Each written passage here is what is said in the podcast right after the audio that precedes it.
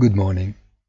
From yesterday until Friday, many top figures of the Fed and the ECB will have the opportunity to speak publicly.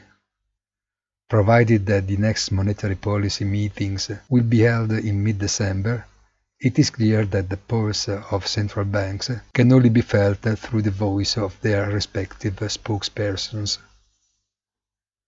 Quite obvious to hear from them only reconfirmations of the status quo and words of comfort on the readiness of action to the rescue of any unforeseen events that, at this point, can only depend on the seasonality of the pandemic factor.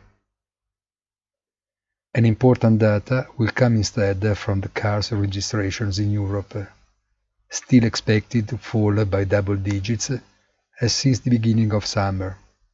But the alibi of the shortage of microchips and at different points in the supply chain will once again be a more than sufficient explanation to reassure the stock markets they show only timid correction. On the other hand, tensions on raw materials continue with the current classic alternation of the task of opening the way between the different commodities, while Bitcoin struggles to keep $60,000 after slipping well below this level. Have a nice day and please visit our site easy-finance.it.